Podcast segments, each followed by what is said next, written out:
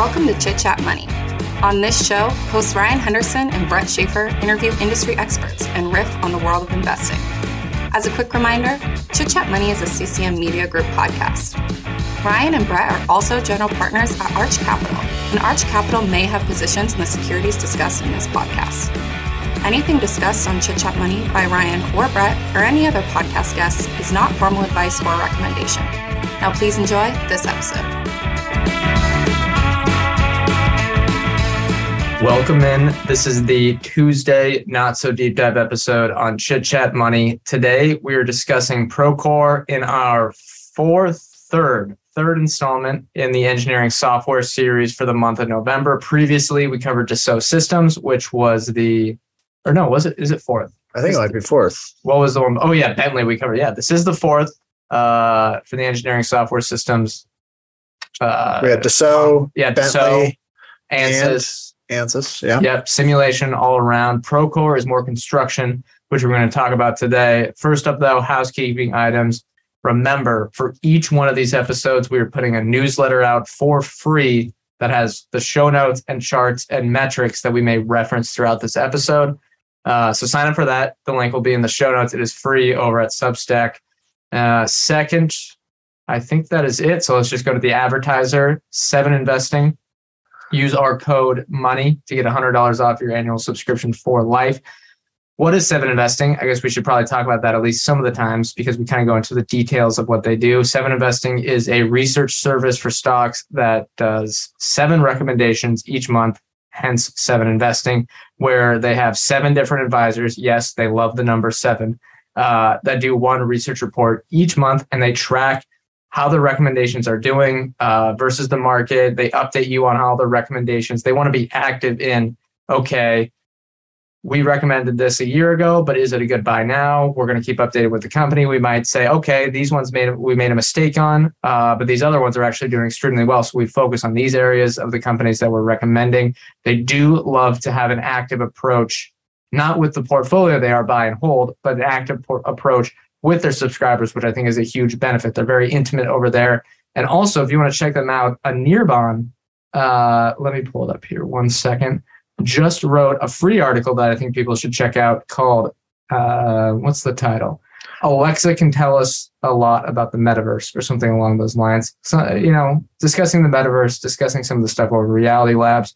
So check out some of their free stuff if you're uh, kind of interested and on the fence subscribing, but it is a great service and they provide a lot of value uh, for individual investors. So use code money uh, to get $100 off your annual subscription. All right. I think that's it, Ryan, for the intro. Yeah. Um, Let's let's let's talk here. Procore. Yeah, Procore. Uh, technically, Procore Technologies is the full name, but Oh, uh, wow. we're going to abbreviate it Procore for this uh, for the show. For those that have listened to the show before um, or are recurring listeners, you may have heard us talk about the business before. So, unlike I would say Bentley Systems and Dassault, and maybe even Ansys, this is a business that both Brett and I were pretty familiar with heading into it. So, However, we hadn't really kept up as much with the stock and the valuation, and I, I think quite uh, quite as much with the financials. But we had a good grasp on the business. And if you want, we've interviewed the CEO in the past, I think twice on the show. So feel free to look those up. But let's get into it. So Procore is one of the leading providers of cloud-based construction management software. So their stated goal is, in quotes here, connect everyone in construction on a global platform. Um, and so to kind of try to lay the foundation, no pun intended here, and I've got a feeling we might have a couple of puns throughout the show, but to lay the foundation on any given project, like a construction project, there are typically a number of different stakeholders that have to work together. So there's the general contractors. The general contractors will also um, hire out for specialty contractors. There's the owners, there's the architects, the engineers, and uh, all of them are often working from disparate locations. So, um, you know, it- contractors may come in for a little bit. They may have an office somewhere else where they do their work. Um, people at the general contractor might be going to and from the job site and the office. And so having one uniform platform where everybody can access important project information, um, communicate, use the platform as a system of record is really, really helpful. Uh, and in a way, I guess this feels similar to, and you can maybe differ with me on this analogy. It feels a little bit like Dropbox for the construction industry. Yeah, or or uh, Google Drive, or with a combination of communications, so Slack as well. Yeah, sort of it's like blend. those workplace management tools that people might use, but tailored to the construction industry because they have very specific needs. Yeah, and they, they, cover a number of important industries uh, or important areas for their customers. And so I'll, I'll, try to go through each one. So the first one is pre-construction. Um, in order to get work, if you're a construction team, you submit bid proposals to potential projects. Um, that includes, I'm sure a lot of general contractors are like have existing relationships with owners. So uh, maybe the bids aren't as important in that process. But for specialty contractors, um, to get work from general contractors, there'll usually be a project. You will submit a proposal. Your proposal will say basically what you can do for them and how much it'll cost and then if they select you as their specialty contractor then you then you go in and you uh, join the project with them so uh, within the pre-construction product Procore has that bid management um, software. So you can manage um, and create all your bids from one dashboard. It's really seamless and easy. Um, but the the main product that most people use is what they call project execution. So this is where Procore started, and it includes their core offering today, which is just kind of what we talked about in the in the lead up here, which is project management. So pr- the project management product itself accounts for 51% of all of Procore's annual recurring revenue right now. Um, and then within project management, it's probably a little bit what it sounds like. It's pretty holistic. So you can upload models, you can upload pictures or drawings. If you're on the job site and you need to send something back to the office for someone to kind of uh, tweak, you can take a picture of it because it's not always the same as it is in the models.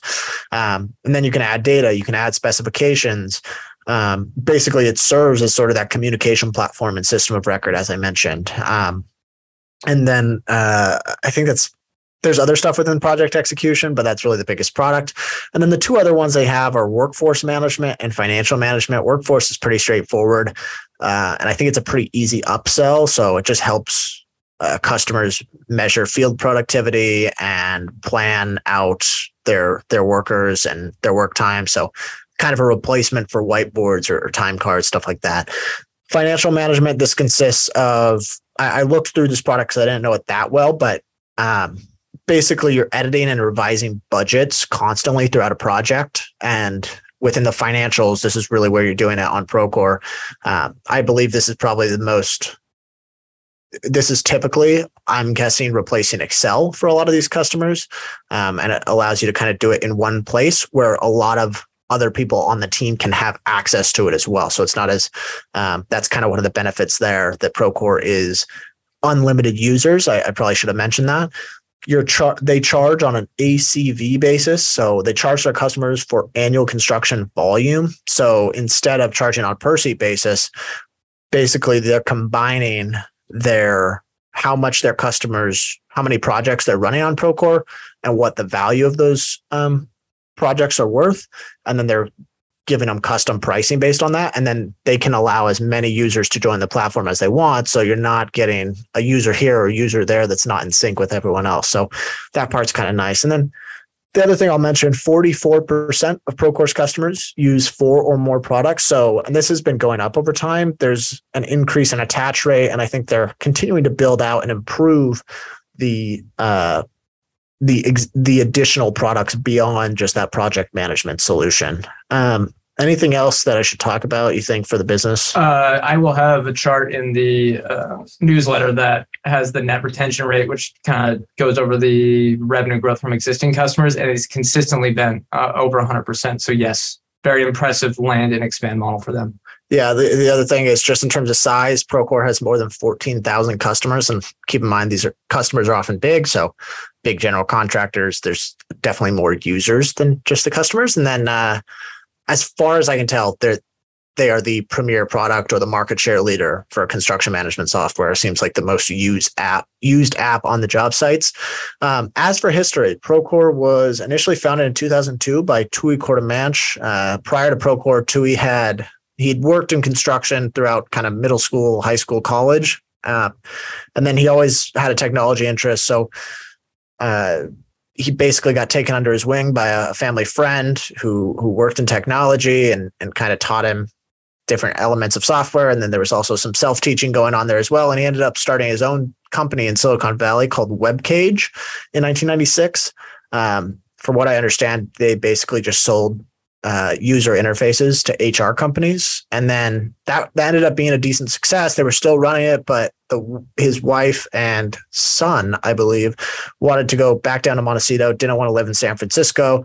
He was going to and from, and they started to build out this new house. And while he was building out the new house, he realized how little communication and just continuity there was on a project, on a construction project. And he thought it was kind of the perfect tie between both his interests in, in technology and, and construction. And he had software developers from WebCage draft up basically this little project management tool or software that allowed him to manage the property from a different location. And apparently it was a bit of a success. People that he knew in the area wanted to license it and use it. And he, I'm not sure how he ended up switching from WebCage to Procore, but he, he, he thought this is a business that could really work. However, it didn't get as much traction as most people would probably think. In 2002, there really weren't that many internet connected devices on the job site. And so um, it wasn't quite as useful. And it really didn't start to pick up until about 2008 when there was that proliferation of internet connected devices and more and more people had iPhones and uh, tablets, tablets as yeah. well. Um, and so that's that's when the value really started to show itself for Procore. Since then, I think throughout the 2010s, it's been just steady growth. They seem to be a really good sales oriented business where they're selling it to big general contractors, expanding within the general contractors, uh, upselling them to other products. And then they've acquired, they've not only built out a bunch of iterations to the platform, probably from customer feedback, but um, they've made some acquisitions as well that have that have helped with the platform. The other thing I'll mention, a lot of construction companies have their own softwares that they use. So um, you know, think of all the potential partners here. The, a lot of construction companies probably use things like DocuSign. Procore has a pretty extensive partner marketplace or app marketplace um, that you can integrate your your own softwares that you already use on there. So it really kind of just serves as a dashboard for uh, big construction management firms.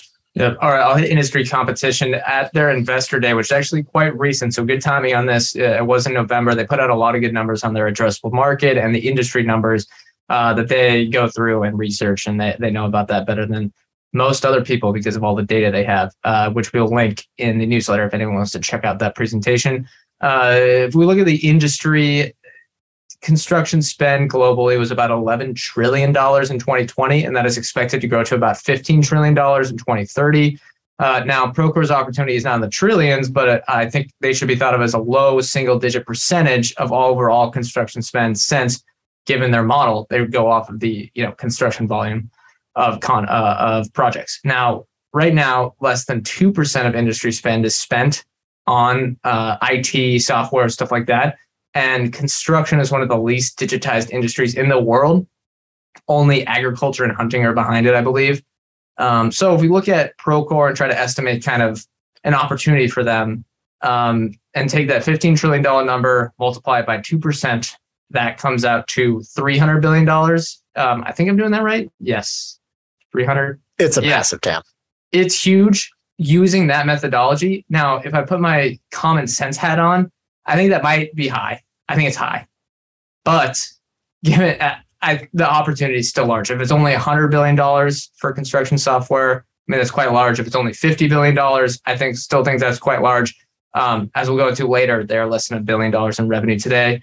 Uh, if we look at competitors, there's like Ryan mentioned before, there's kind of the standard workplace management software and stuff with Microsoft, Oracle, Dropbox, uh, Google Drive, I guess, even uh, for the free version. However, the main competitor with pure play construction software is Autodesk, which we'll actually cover next week as that's a company we own. They have their Autodesk Construction Cloud, which launched a couple of years back, and they've copied a lot of what Procore offers, and they offer a lot of similar products. Um, but Procore was definitely the visionary in the space, and a lot of these other companies are trying to catch up. Now, let's move to management, ownership, compensation. Also, also uh, Ryan, go ahead. I guess one thing on TAM because you'll see a lot of if you look through their 10K or even their S1, there, there's a lot of talk around the total addressable market. This is an industry where I think there's still a lot of low hanging fruit. And they're often not competing with existing solutions. They're not trying to replace existing software systems, but just trying to convince a lot of the customers that it's worthwhile to try to use a construction man- like uh, software for managing communication and, and documents. So, uh, I guess that's that's to say that it doesn't look like it's going to be a winner take all market. Right. And I'll remind the listeners again, because I think this is important. Uh, they are one of the least digitized industries in the world. Construction, uh, I should say, is one of the least digitized industries in the world. Uh, only, you know, agriculture and hunting are behind that. Now, let's go to management. The founder, CEO, and chairperson is Tooey Courtemanche, like Ryan mentioned. He's been running the ship for around 20 years, owns about 5% of the company, but does not, and this is important, um, have voting control so it's standard stuff, no dual class, all that good stuff. Uh, if we look at the board, there are nine members of the board, and it's it's a big mix between other software executives and venture investors that were in Procore. Um, Tooey is the only Procore executive on the board. Um, thought it was interesting, pretty standard in that regard. Board of directors pay was about $3.2 million in 2021 or 0.6% of gross profit. Now, if we look at executive compensation, in their proxy statement, they only listed three executives for their named executive officers. However, if you look on their website, on their IR page, they have 15 executives and SVPs. So the actual pay there, you know, uh, it might be a bit different. But we look at the executive compensation for the people that are listed, it was $20.2 million in 2021 or 3.8% of 2021 gross profit. So not, you know, not a bad number there. Um, a lot of the this was in stock options and RSUs, but for some reason, when looking at the proxy, they were not listing out why people achieve stock awards. Um, I could not find it on this year's proxy statement, and they've only been public for a little while, so maybe that'll come next year. But again, the proxy was a bit barren versus some of the other stuff we've seen, which isn't a bad thing. But just if you're following the company, maybe look at next year, and hopefully they have more detail. Now, the one thing I did see um, that their compensation practices are very standard. I, I, don't know if this is necessarily a good thing, but it's not a bad thing. Um, there are cash bonus pools each year that are based on dollar values of new subscriptions and operating income. So basically, if they hit some sort of uh, dollar value that they added in subscription revenue or they hit some operating income target, they will get uh, some cash bonuses. The executives and quote here if they hit individual objectives set by the compensation committee. So there are not hard rules. Sometimes the executives can get bonuses uh, on purely discretionary manners. Didn't find any big uh, red or yellow flags with the proxy statement, which is a good thing. Um, however, I get a little bit nervous with companies that have heavy venture capital influence. Um, they have different, you know, compensation and hiring philosophies that may not align with public shareholders. If we look at their ownership table, Iconic ICONIQ Strategic Partners has 32.3% of the stock, and Bessemer Venture Partners has 9.7% of the stock. So, you know, heavy, heavy influence from the VC firms that are still there as of the proxy statement. And I looked up, and again, it's hard to get the update for some of these people because they don't all file 13Fs. But according to WhaleWisdom, the kind of ownership aggregator, these two venture firms still own a large portion as of now. Um, let's see, other things important to note. Yes, lastly, uh, at the end of 2021, and this is important, there were 12.6 million potentially dilutive securities, which are stock options or RSUs, which is just under 10% of shares outstanding at the time. If we look at their shares outstanding from uh, 2017 to 2021, it grew at 10.6% a year. So make sure you're looking at revenue per share numbers, make sure you're looking at cash flow per share, gross profit per share, because they like to finance this business by issuing stock to employees and other people. Um, there may have been some pre-IPO grants. Oh yeah, for sure. Yeah, kind yeah. of but it's, it was consistent each year. And yes, the IPO, you know, they raise stock. I mean, but that's how they finance it. So right.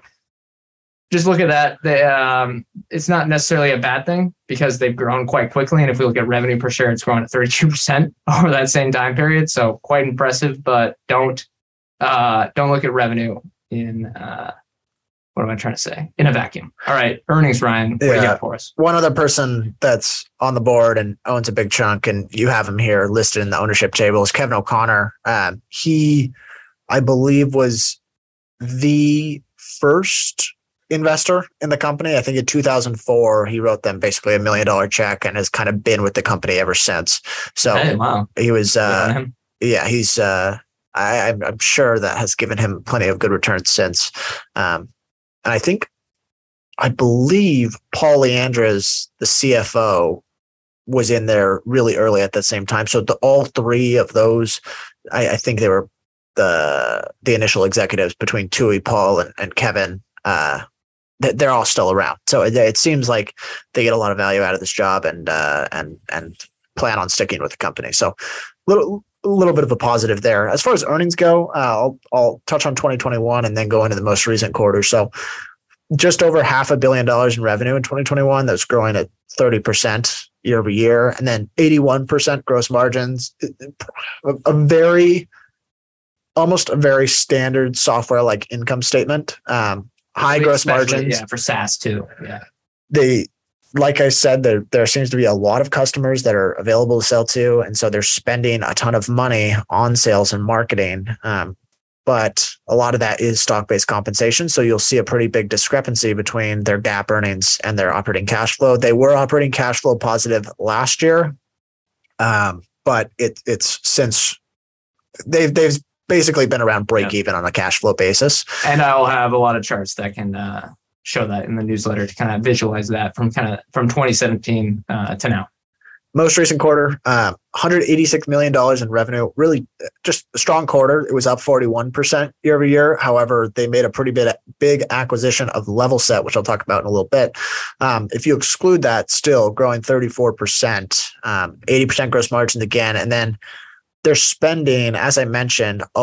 More all of their gross profit and then some on operating expenses and primarily that's sales and marketing so operating expenses breaks down as 50% sales and marketing, 32% research and development, and 18% general and administrative.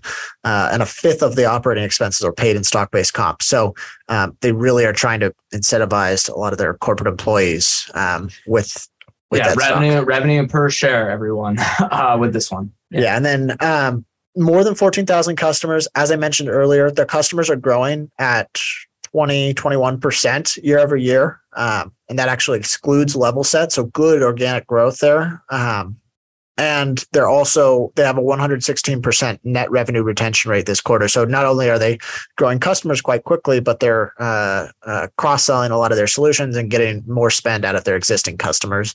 Um, other important numbers to mention that they, uh, typically their contracts are one to three years. So remaining performance obligation can be a good indicator of what revenue is going to be moving forward. So they had $715 million in remaining performance obligations. That was up 44% year over year. So it's growing faster than, than revenue growth. You like to see that 70% of that is expected to be recognized in the next 12 months. So uh, revenue for the next 12 months looks like it's going to be pretty strong. Uh, it's it's a fairly easy business to forecast on a revenue basis. Yep. And at the investor day, the CFO mentioned that the correlation uh, between short term RPO, which is remaining performance obligations, and revenue is extremely high. So that can tell you that's the most important forward looking looking indicator that they give out each quarter. Yeah. The last metric I'll throw in here: ninety-five percent gross retention rate. Um, since they're increasing the spend from their their existing customers that stay on, it, it's probably the more important figure. But ninety-five percent just means ninety-five percent of the logos are staying year after year. Does did that number surprise you at all? I don't think so because there's a lot of small contractors that go out of business and it's a low margin industry. So Or maybe use it for like a couple projects kind of thing? That's right. They might not need it for every project. I don't think that's a huge issue. I think net retention is probably the most important one because those large contractors like Skanska or something like that might, uh, that, that's going to drive the majority of revenue. They actually give a great outline of specific customers. They probably use the most, uh, the best example, but uh, of like some European one that went from 100,000 ARR to 2 million over a few years. Now, not every customer is going to be like that, but they are very, very good at landing and expanding with the large general contractors, even if maybe some of that gross retention is lower. All right, balance sheet and liquidity, really straightforward, pretty easy. Uh, this job wasn't too tough for me. More than half a billion dollars in cash and marketable securities and no debt. They actually had a more than a billion, I believe, when they first uh, joined the public markets from their from their equity raise. Billion in cash, not debt, right? Cash, yeah, yeah. Okay. Uh, but they acquired Levelset for half a billion dollars, and 425 million of it was in cash 75 million was in stock so they used a lot of it to make that acquisition however on basically break even cash flow looks like they have more than enough liquidity to be happy only other line item that was maybe worth noting is uh, deferred revenue this is recorded as a liability for them we kind of just mentioned it but it's just cash they've collected from customers in advance of servicing the the contracts so um, and given that it's a software business, not very costly to service that. So it's uh Yeah, it's like a, I kind of think of it. it's a pseudo liability, really. I think, it, yeah, I, I people might take a maybe they probably won't take offense to this, but I kind of think of it as a fake liability. you want to see it grow. Yeah, um, If it's growing, that's a great thing. That's uh that means they're they've got plenty of backlog. Um Mhm. and a lot of their customers are paying up front. So um really clean balance sheet, not a whole lot to talk about there. all right, yeah, I'll hit valuation. Pretty simple one here, and since they're unprofitable, it's not going to be uh, the best one to, to value on. So market cap six point nine billion, and enterprise value since the high cat net cash position is actually down to six point three eight. So let's call it six point four billion. The only two metrics I have are EV to sales and EV to gross profit, just because they are not generating positive earnings and they're not generating positive cash flow. I think cash flow is fairly close to flat, but again, that's not going to really help us out here. So EV to sales, uh, trailing 12 months is 9.6, and EV to gross profit is 12.1. That gross profit multiple, I think, is the most important, and it is still quite the premium versus mm, the average stock on the market. I think the average would be around six to seven uh, for a company out there. So again, they're probably around double uh, what a standard one is. And It, act- yeah, go ahead. that kind of it has not gotten sold sold off as much as I would have thought, given sort of the timing on their IPO. Yeah, well, their revenue has uh, just grown. They've been too Yeah. good. They've been too good at growing revenue. All right, let's move to anecdotal evidence. Ryan, what do you got for us? We do have some friends in the, in the industry, so it's been all positive.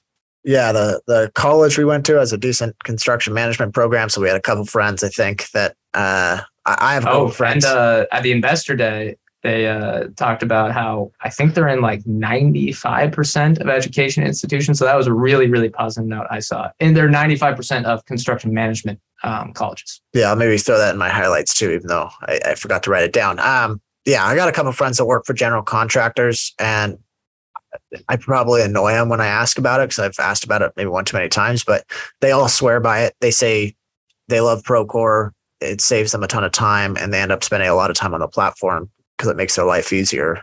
Um, and maybe that leads into something else that's worth noting because you can add unlimited users if you are a customer of Procore, there is a little bit of a network effect here where if you add specialty contractors to your project or something like that, they can kind of see the value of the platform without having to pay initially. And Yeah. then, It's virality, but yeah, it's uh, they described it as a network effect in the investor day, and I, I kept thinking I wanted to yell at the computer screen. It's vi- it's virality, not network effect. But again, that's an advantage. what about you? Uh, yeah, sa- same here. Uh, any friends that I have in the construction industry say they like Procore.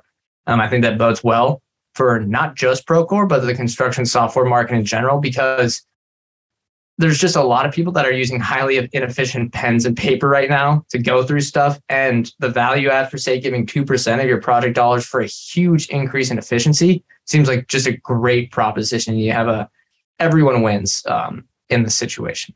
Uh, all right future growth opportunities. They got a lot of things moving. Uh, maybe we can debate of whether they they have too many things, but I don't think it's it's not too many. But again, there's a lot to choose from here. So Ryan, what did you have?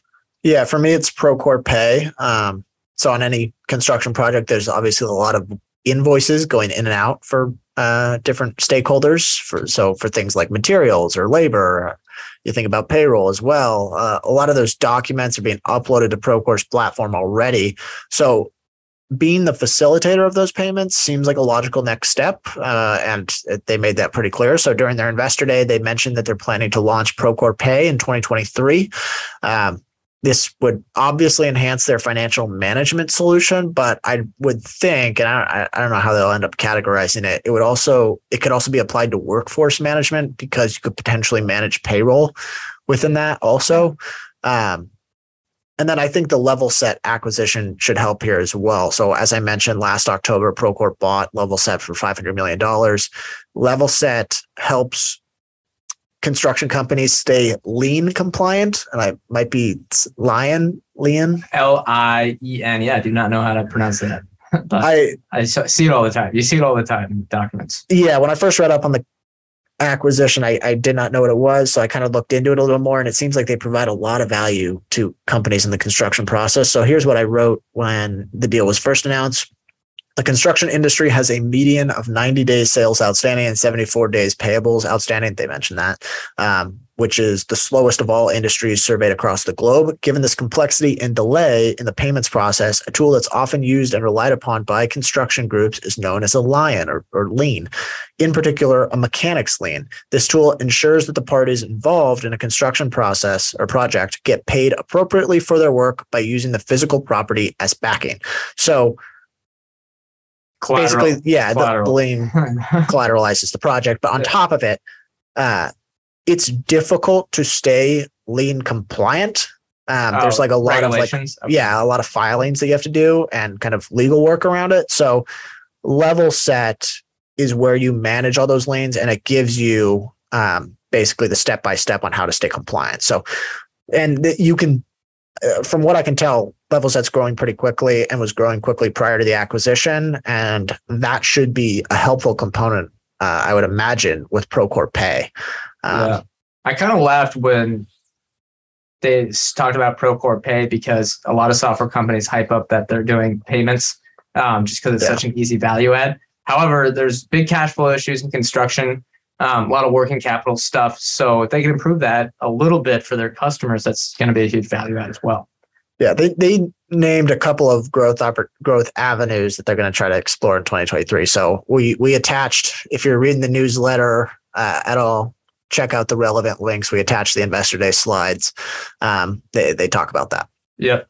All right. I'll hit mine. This is typically a cop out answer uh, for a lot of businesses. And honestly, if you look at a company and they keep hyping this up, it's a bit of a yellow flag for me because anyone can really talk about it. But I think international expansion has a lot of problems for Procore. Uh, specifically because of their high net retention rate. So if you look at international revenue as a percentage of revenue, it went from 8.2% in 2017 to 14.6% in 2021. And I believe in constant currency, it's marching higher, but the FX headwinds have hit them a bit in 2022.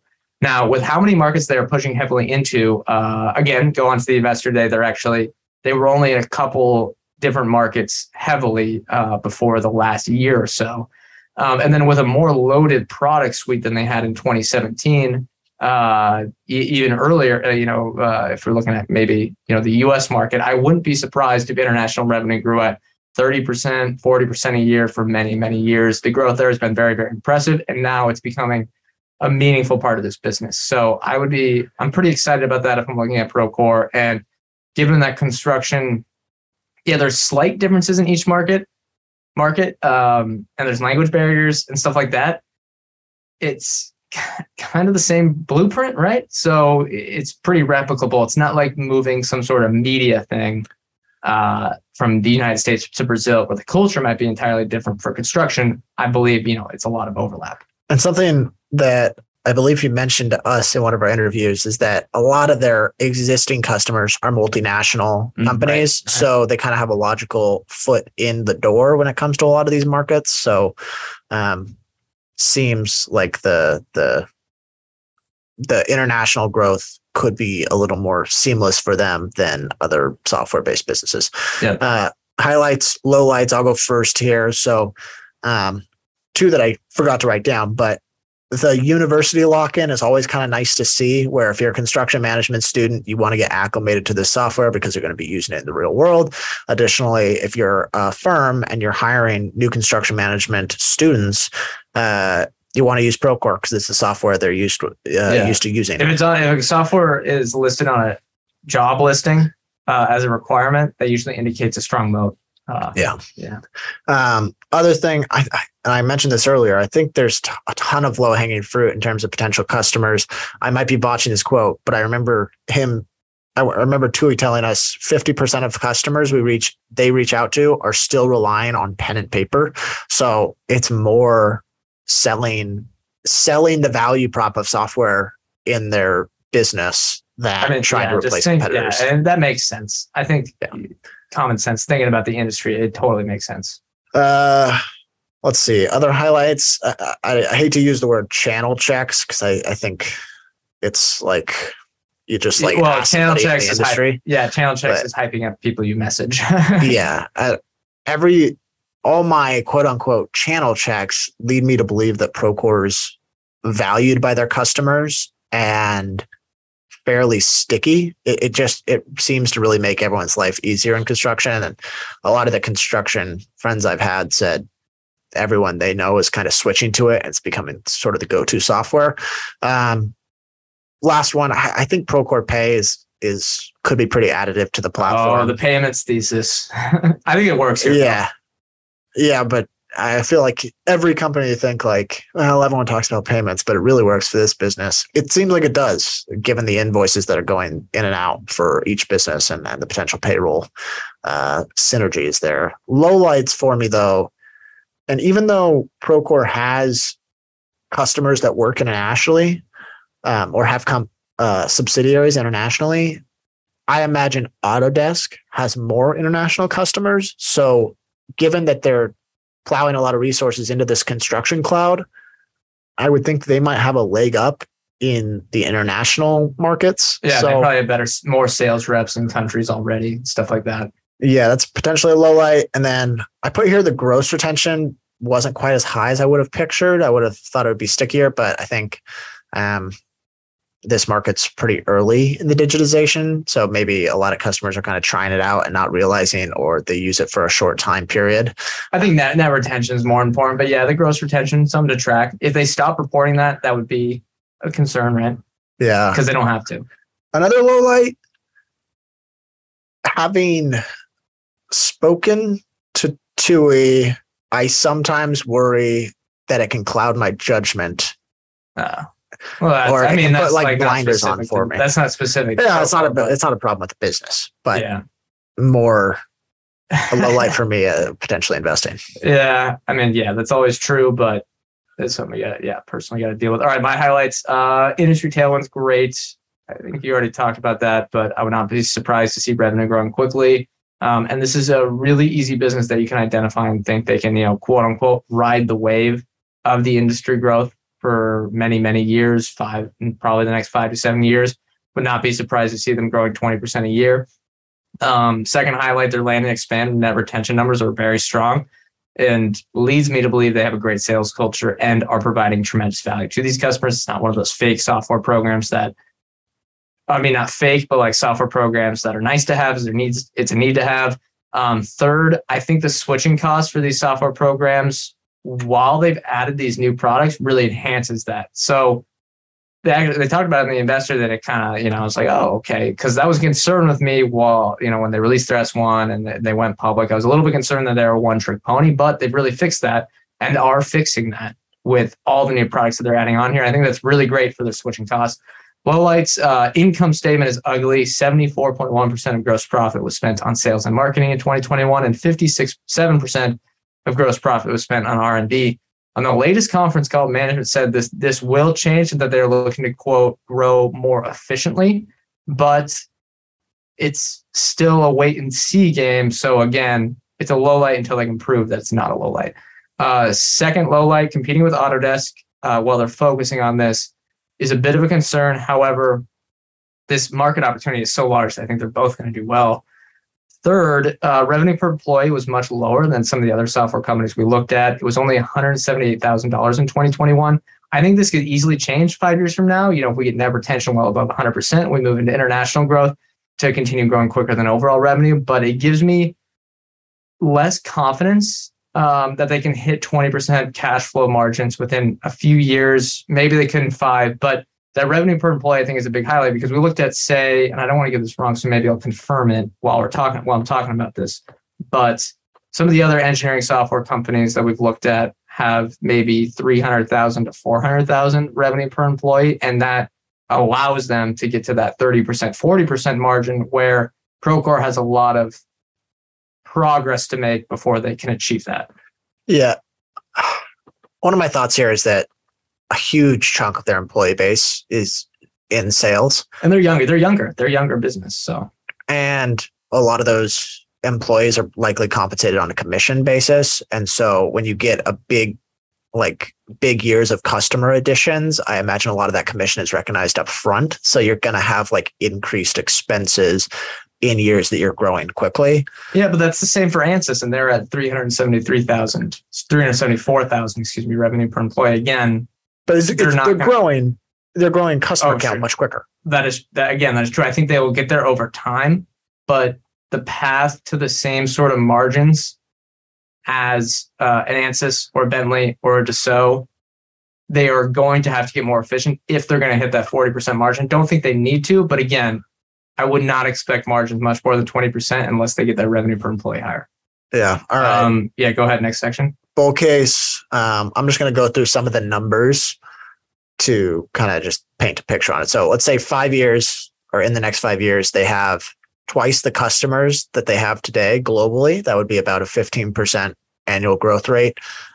That's, I think, rosy, but like I said, uh, there's a lot of customers that can adopt this solution, and the international expansion is in its early stages, in my opinion. So, between that and and the domestic markets still having some low hanging fruit, I think there's a path to 15% customer growth uh, a year. And then whether it's through product expansion, volume increases, or price raises, um, and by volume increases, I mean that just their customers are adding more projects with Procore.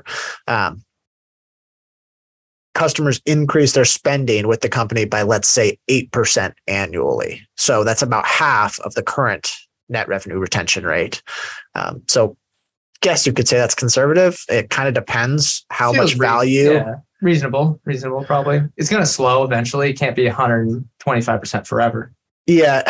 When you look at a business like Autodesk, who might have more pricing power, I would say they do. Uh, th- that's still running at 110% net revenue retention rate, right? Uh, they they say well they don't give it out specifically, but they do 100 percent to 110 percent. I think it close it's closer to 110 percent. And again, they're more mature, but yeah, you anyway. can't you can't be that you can't be getting revenue growth that's that high from your existing customers forever. Yeah. All right. Well, let's say eight percent annual customer growth, customer annual spending per customer, and then double or 15% growth in customers each year. That's about 2.2 billion in annualized revenue.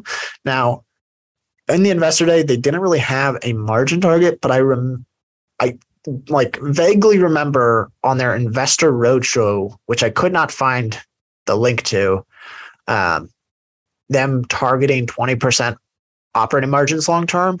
So if we just throw that on there, like I said, this is the bull case here. That's $440 million a year in non GAAP operating income. Now, like I said, bull case, so it's a lot of rosy assumptions. Throw 20 times on that.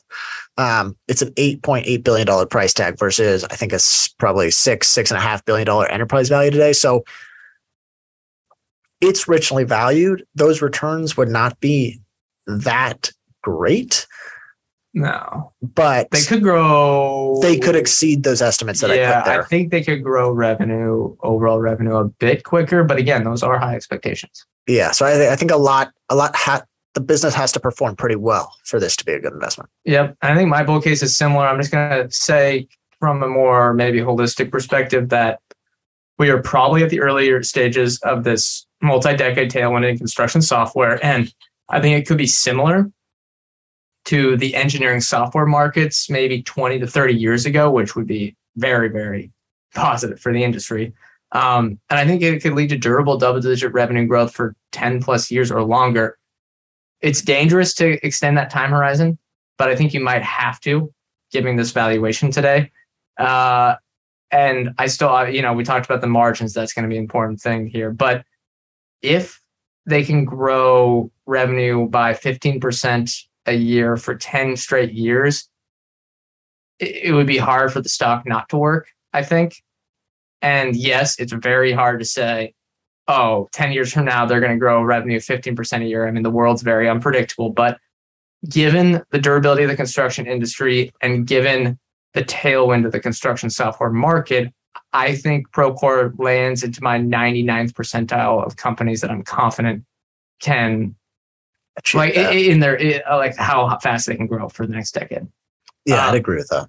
All right, bear case. I think it's going to be margins and multiple, huh? Yeah, three three primary risks for me. One is multiple compression.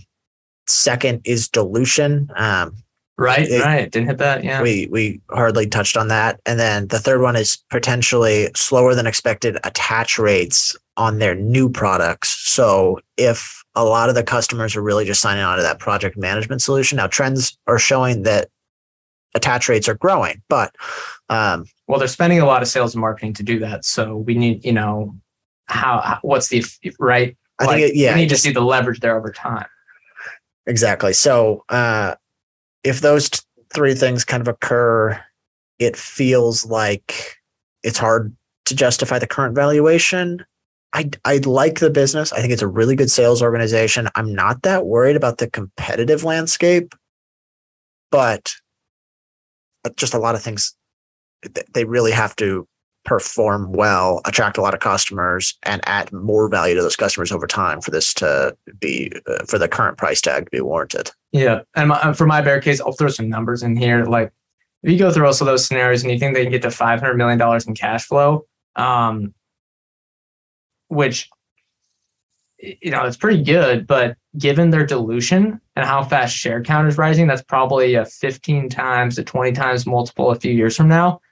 Uh, and if that happens, like, I mean, you're going to take a lot of revenue to get there, revenue growth to get there. You're going to need to expect not only five, like high revenue growth five years from now, you're going to need to expect revenue growth to continue to stay high five years from then. Yeah. So that's just the big bear case for me.